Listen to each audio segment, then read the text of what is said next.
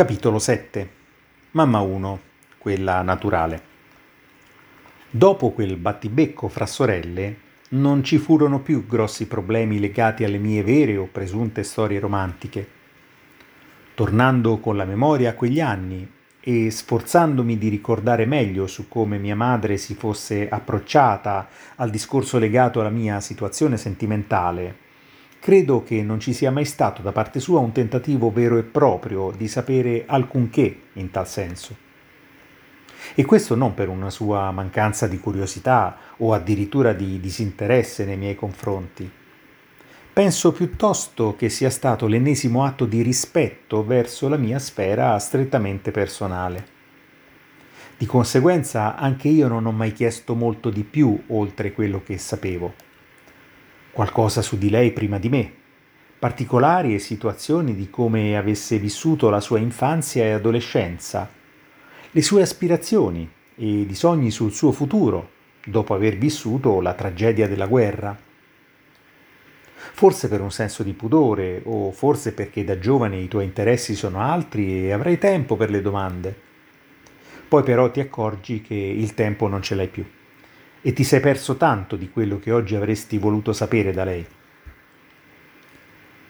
Ad ogni modo, e ripensando a distanza di tanti anni sul rapporto complessivo che ho avuto con mia madre, la prima e maggiore sensazione è di una presenza discreta e affettuosa, senza mai trascendere in atteggiamenti eccessivi, da tipica mamma italiana per capirci.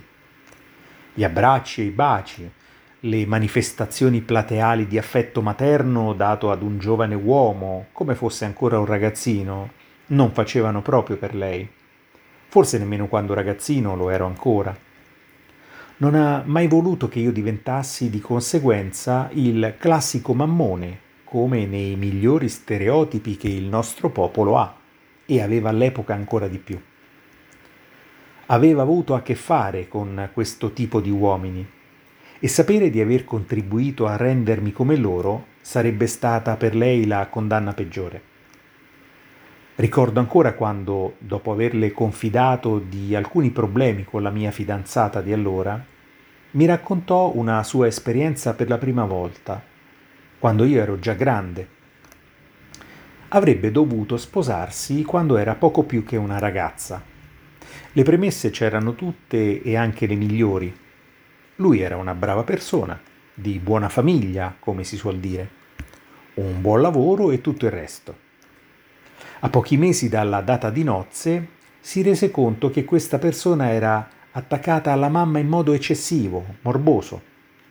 Pendeva dalle sue labbra.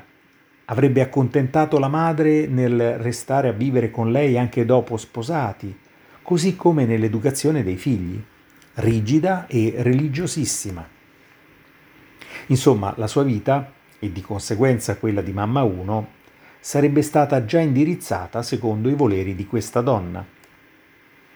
Fortunatamente i miei nonni, i genitori di mia madre, erano estremamente sensibili alla sua felicità e non crearono problemi al mancato matrimonio, anche se molto tempo fa un accadimento come questo avrebbe potuto creare scandalo o quantomeno pesare sulla reputazione e sul buon nome della famiglia.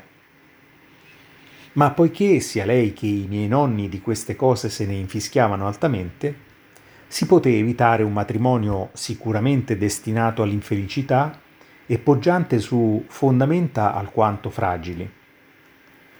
Credo che lei volesse molto bene a quest'uomo, ma la sua felicità e soprattutto la sua libertà venivano al primo posto e la morale del suo racconto voleva proprio essere questa. Non preoccuparti di uscire da quel binario che sembra così solido e rassicurante, se pensi che tu non stia viaggiando nella giusta direzione. E le parole non dette, quelle che oggi sento comunque uscire dalle sue labbra, suonerebbero così. Sii libero, figlio mio, libero di pensare con la tua testa libero di sbagliare, di cadere e rialzarti, libero di inseguire i tuoi sogni e la tua felicità, a costo di ricercarli per una vita intera, libero di amare chi vuoi tu e di essere riamato, di camminare mano nella mano verso il futuro, oppure da solo, se il tuo destino sarà questo, ma sempre con la schiena dritta e la fronte alta. Unico, vero, te stesso. Sii libero, figlio mio. Sono Evaristo Tisci e questo è il mio podcast che si chiama Perché? Ma forse lo cambio.